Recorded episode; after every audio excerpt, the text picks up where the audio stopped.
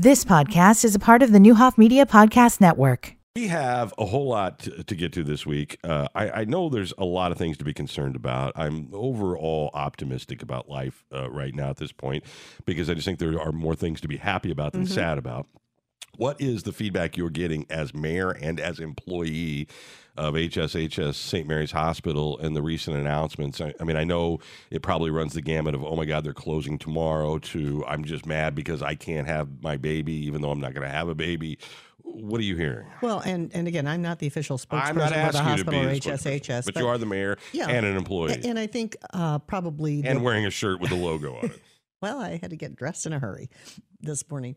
Now, realistically, people want to be assured that the hospital is staying open in Decatur, and that's been like a number one. You know, and that rumor has gone around for thirty years. But but to me, the most important part of that announcement, or at least the most important part in this mm-hmm. regard, mm-hmm. was the announcement of the uh, investment that they're going to make to modernize the campus and be here for the long haul. Right. The system is putting ninety million dollars into the Decatur facility now what people fail to understand because the, the next question is then why are you closing departments if you're going to put $90 million in not understanding that trying to reshape the footprint of the hospital to right be more size. efficient yes and to do the things that you know you need to do hospitals when this hospital was built and opened in 1961 you know was for 250 beds, two people in a room, you know, and people stayed in the hospital a really long time.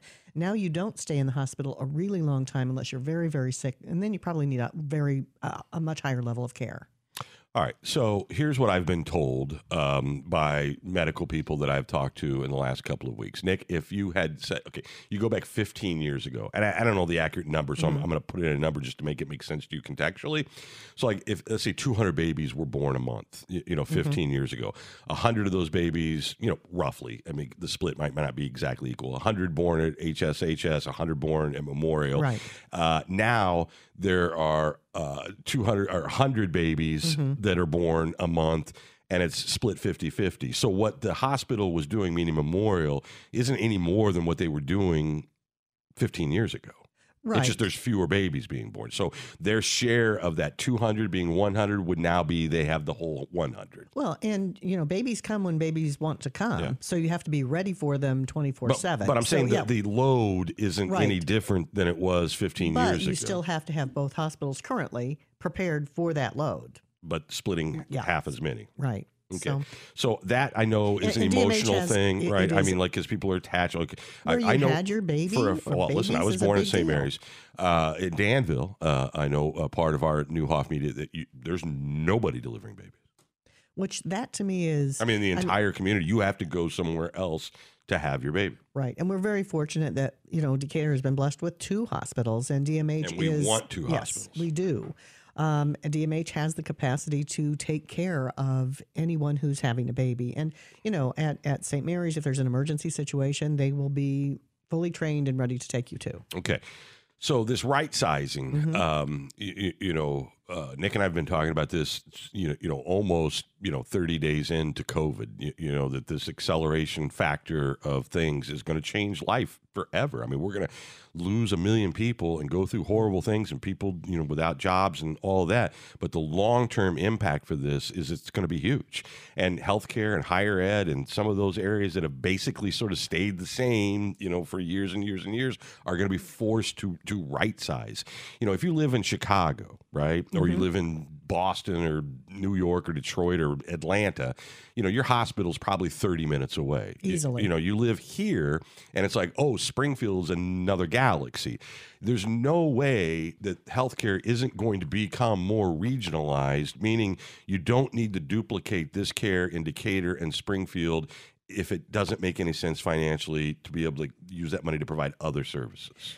Absolutely. And you look at some of the smaller communities around here uh, and really across America, hospitals are a very important part of a community. Yeah. And people take a, usually, like in, in, the rural areas, that may be the largest um, employer sure. in your entire county. And so that's a it's a big deal to politicians, it's a big deal to the community as a whole and it's an economic driver because they you know not only employ people but they buy goods and services et cetera so you know but but as you said things have changed things have changed radically in our lifetime mm-hmm. and it's going to change more uh, and it, this is just uh, to me the first domino. Yeah.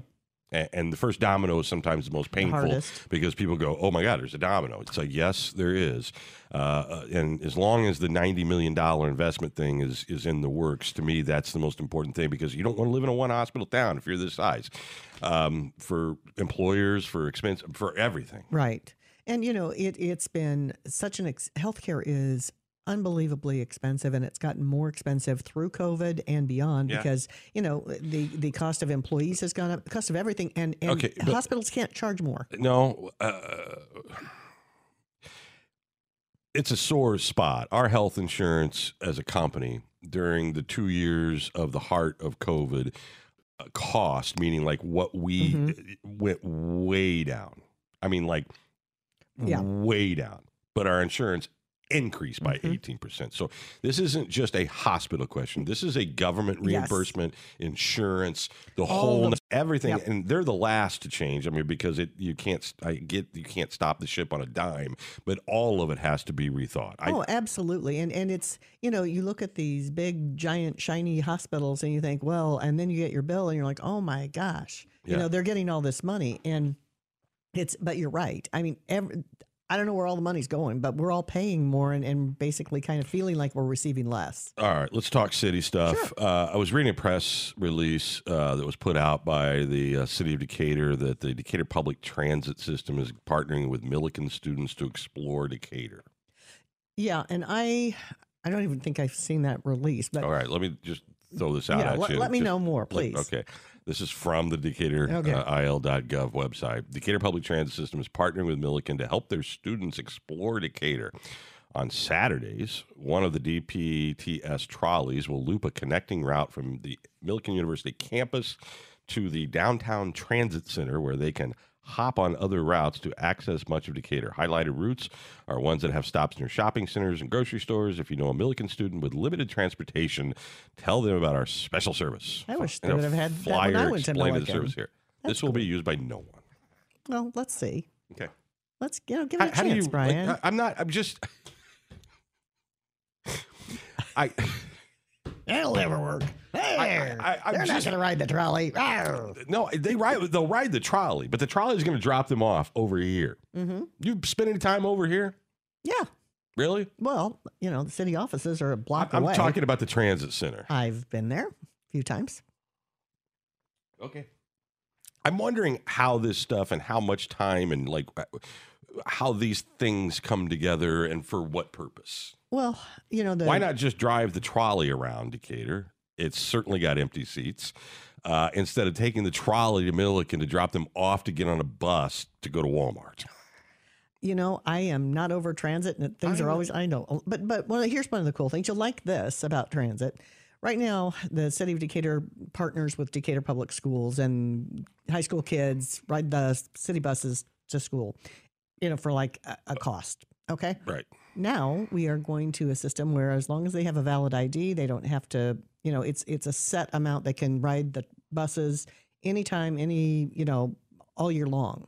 Students. Students, mm-hmm. Okay, they have to pay for their bus ride home from the high school? no, Okay, the They- district pays you. The district, it's it's just a set amount, but it allows kids that might not have transportation to go to extracurricular activities or or whatever. Okay. So, isn't that a good thing? It is a good thing. I but why speaking of things and dominoes, Mm-hmm. why are we still doing public transportation the way we I, it never made sense in Decatur, Illinois to have buses this big. I mean, And and when you look at the number of third shift um, factories we have Yeah. and other entities, so we are looking at what to do. We're going to explore some microbuses, which is almost like a a city run Uber, as Oh I understand God, it. that- I know. If they would have listened to this show that? five years I- ago, would we have could have thought done of that. that? Yeah. No, five years ago we were buying new buses with federal money. I, uh, you know, it, it just it's never made any sense to me. Public transportation, yes, but the idea that we've ever lived in a community large enough to have sixty passenger bus, I mean, it, it's just never made any sense to me.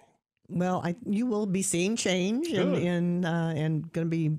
I mean, I believe it's by twenty thirty five. We expect to have Oh all of our God, well. buses electric. Okay, So- that's good, and and I know we got solar panels coming and Yeah, all that, all and all stuff. all We're that's great. hard. Yeah. Uh, what is a uh, what does a bus cost? What what do those buses cost? Just out of curiosity. I don't know. I, I don't remember off the top of my head, and I'll be wrong. Yeah. I'm just wondering, like, if you just took the money that that cost and just handed out like gift cards for Uber. Uh, Well, we don't have a very robust Uber system well, in Decatur. then maybe there's some opportunity there because if you got rid of the buses, maybe there would be more Uber drivers. you know, uh, and back to the federal government that I you know, know. writes the rules, they just don't really allow that. I don't. It's just we do things sometimes. I think we've got grumpy old man in here today. No, It, you know, it, and, does public transportation make any sense to you in the city of Decatur, Illinois? No, but part of the problem is that to for it to work effectively, you can't do like you can't just have a taxi house sitting on one end of Yeah. the city. You've got to be positioned No, to but be you could have everywhere at minivans times. to take those two people around rather than hundred thousand dollar buses that see. I, I mean, other than the high school, and it also feels like how much money do, do do you get from the public schools? Do you have any idea? For the buses? Yeah, the time you're going to get Yeah. a full bus is when it's picking up kids at Eisenhower MacArthur. Um, it was like 80 cents a day per, you know, high school kid. Okay.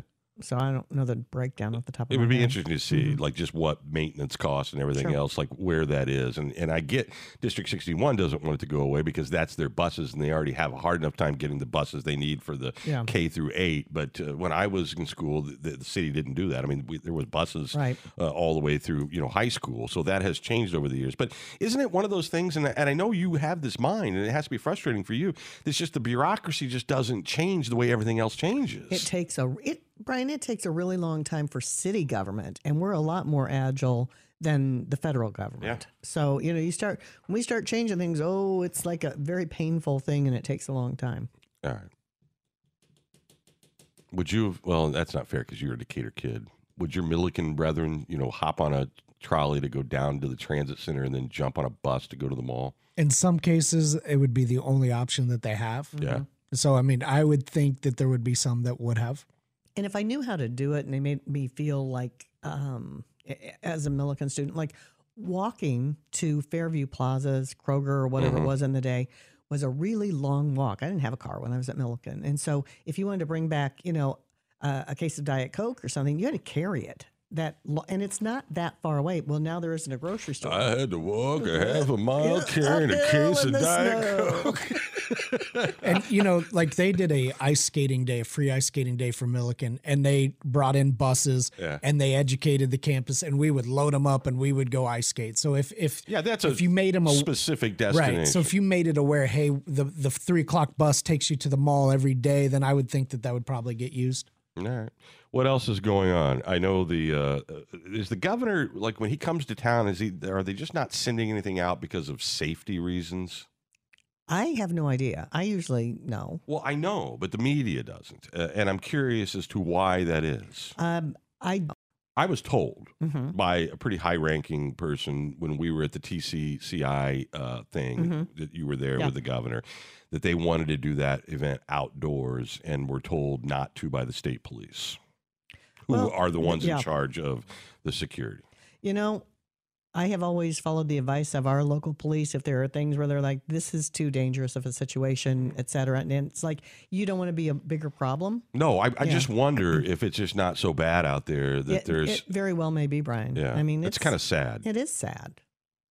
But he was here basically to. Uh, you guys were at the transit center, Yeah, right? we were. And they're going to get a new transit center. Yeah, the old Tommy House tire, uh, Tommy House tire buildings. The city purchased those, and on MLK. Like back, yeah, over- No, no. between Wood Street and yeah, that little I'm thinking of Tommy House being. You're talking about the old, Mm. Old, old, old, old. Okay, all right. those old buildings, and we're converting those into um, a facility that can handle um, as we change to electric vehicles. I mean, because you don't change the oil in electric buses, Right. so you don't need that station, which we currently have at our facility. You've got to build chargers. You've got to have a lot of different things that you do. There's So- a special bus wash, Oh what? a bus washing station. Coming along on that property too, you Uh-huh. can see the demolition and the yeah, it looks great. All right, that's I, look. I'm I'm all for. I, I feel like the one thing that the state of Illinois has done in recent memory is this move towards trying to take advantage of the EV industry, uh, and not just building the car, but all of the economic stuff, yeah. gardening around Mhm. that. Meaning you're going to have to have those supplies in this thing, and the uh, and it feels really like positioning Central Illinois in particular Yeah. for you know what's to come because we're I mean Rivian is a great success story And so, as but I mean, there are other components that go into that. The TCCI project is a you know Yeah, they've been on the cutting example. edge of this Uh-huh. for uh, quite a while, and it doesn't happen overnight. No, and a lot of doesn't. this, you know, that's why the incentives and the investment are important. Uh, but it is. Um, uh, there are plenty of people out there that are still just sort of like head in the sand on this stuff, or they don't believe that it's coming. I, I don't know what you do t- for those folks. I don't know. Just wait for them to come along, I guess. I, I know, but it, it's just so funny, like what people will attach the word woke to today. It's like, I, you know, like it seems to be like it's its own irrefutable response to anything at all that's good for the community. yeah, that's well, change is hard, you know, and it's Yeah, different but and but, new. but and, growth is good, Yes, and, it and is. and being ready for jobs of the future is good. I feel like we're situationally better than maybe some places with what Richland's doing, what Mhm. Millikin's doing, uh, you, you know, with what some of the programs through even DPS and our local high schools. I mean, we're we're kind of, I feel like, positioned to take Yeah. advantage of all. I- oh, I. I agree wholeheartedly, and so I, I think it's it's going to be uh an exciting few years to watch things develop. all right. What else are you excited about? Well, we've got a bunch on the agenda tonight related to, um, well, some of it's uh, like solar stuff for the Civic Center parking lot, the library. What's that, the timeline on that thing? uh, well, the um, company that we're hiring tonight is going to manage the project Yeah. for the Civic Center. So it's probably a couple of years in the making, but to look at also what else can we do, like at our firehouses, at the water plant, you know, what can we do solar in place to be able to take advantage of that kind of energy production? Okay. So, And uh, anything controversial tonight? You know, I'm. I'm always amazed at what becomes controversial. But, right. you know, uh, we're working on a number of catalyst projects for uh, neighborhood revitalization. One of them is the old Garfield School. All right, tell me that that word has or that phrase has just, been I'm around getting really for tired of it. forever. we need we need a new phrase. um, but are are we making any progress? Yeah, I, I really think we are. And, and tonight uh, we've got a, several things that are on the agenda. One of them, the Gar- old Garfield School, uh, which is the one that's on Grand and is it Grand and Oakland? I know it's Oakland. Yes. Yeah. Uh, to develop it with a partner uh, partnership to develop uh, senior independent living there. Okay. So you know, and it would be you know um, affordable for seniors to live there. And but you know, these would be active seniors, and then there's an agreement with the uh, park district to kind of uh, change the footprint a little bit of Garfield Park and make it more user friendly there Okay. um, for that for that project. And, and when these is this an out of town person? Uh, this is Bywater. They are out of St. Louis. Okay. I mean, this is every time we have a conversation about a school Yeah. becoming, you know, repurposed to be something else. Then ten years this is later, you're sitting here with an not abandoned Brian school. and Julie from Colorado that we think it's a great idea. This is a legitimate company that uh, has done work before with uh, some of the folks. Don't knock Brian and Julie from Colorado. They do some solid stuff. Uh, all right, so you feel with- good about yeah, it. and uh, you know the We Folks daycare has been closed off of Jasper, Mhm. and so there is an interested party who wants to um, start a daycare there, which it's you know there's a lot of lacking of daycare in that area, and so we are planning to purchase the pro- um, the property and lease it back to this um, organization, and business that wants to run it. All right, talk to me a little bit about what's on the uh, agenda for Crossing Healthcare and these uh, opioid settlement funds. Sure, Why does this have to do with the city of Decatur? I mean, why aren't these funds going to places directly? that I don't know government, uh, but yeah, here we go again. Yeah. But uh, the state of Illinois got you know I mean, there's some pharmaceutical right. lawsuits and everything else. There's at least some money trickling in to help with this problem. right, and we're very fortunate that Crossing and Heritage are both here, and Yeah. so you know because the city's not going to go start some program to help with God addiction. forbid. No, we're not going to do that. So, but we are you know. Through, through this agreement, the money that we receive is going to Heritage and to to uh, How much Crossing. money are we receiving? Do you have? I think it is uh, the what we're voting on tonight is fifty thousand dollars split between the two entities. Yeah. I just want a bucket and a drop sound. Uh, Yeah. Okay. I, I whatever. I guess everything helps. Uh, the idea though that it just has to go through all these hands for this amount of money just seems you know silly. I'm Yeah. glad that we have the resources we I do have too, yeah. because we wouldn't have had that with government. Yeah, absolutely. And really, city doesn't need to be in that business. You have to watch that uh, "American Pain" documentary that I, I think it just aired last night on CNN about these brothers in Florida who had one of the largest pill mill operations in the United States of America at the beginning and at the height of this opioid thing. I mean, it's just disgusting. What what the pharmaceutical companies did, what everyone did. And and, and it was just wrong. Well, I, I it, just wrong. I, there were people I think that that didn't do it for the wrong reasons, but caused the wrong nevertheless. I mean, we had a doctor come. Uh, there, there was a task force that was put together a couple of years ago before COVID, and you know th- this doctor, and I'm I'm not going to put their name on it because, but you would know and have a lot of respect for. Said they weren't trained, uh, you, you know, on this. You know, they got their medical licenses, and and he went through the like the the category of like here's where morphine is, and, and then here's where opioids, and here's where fentanyl. Mean, it was like off the charts crazy. And then the health system was rewarding and paying back and reimbursing uh, your people at a it- it- hospital. Not just reimbursing, it, they were penalizing doctors. Well, right, They, but but but the reimbursement right, mattered about like a pain survey of how much how discomfort often was your pain controlled? you And it had to be always. Yeah, and so that to me was like, okay, that wasn't intentionally trying to get people hooked on drugs. There was circumstantial stuff there, but then when you look at what the pharmaceutical companies did, it was like a perfect storm. Yeah. And this country today is still And we don't like pain. Okay, if you you want to go get a hip replaced or whatever, you want to get it replaced, and then you really don't want pain. Yeah. Well, pain is part of the healing. Yeah. And but it, yeah, it was a And mess. here's fifty thousand dollars.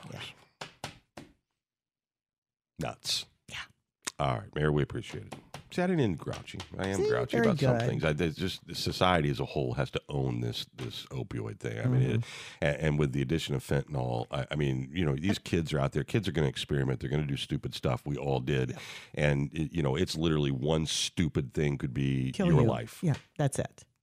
All right, Mayor, we appreciate Thanks. it. Thank you. You've been listening to the Neuhoff Media Podcast Network. For more, visit neuhoffmedia.com.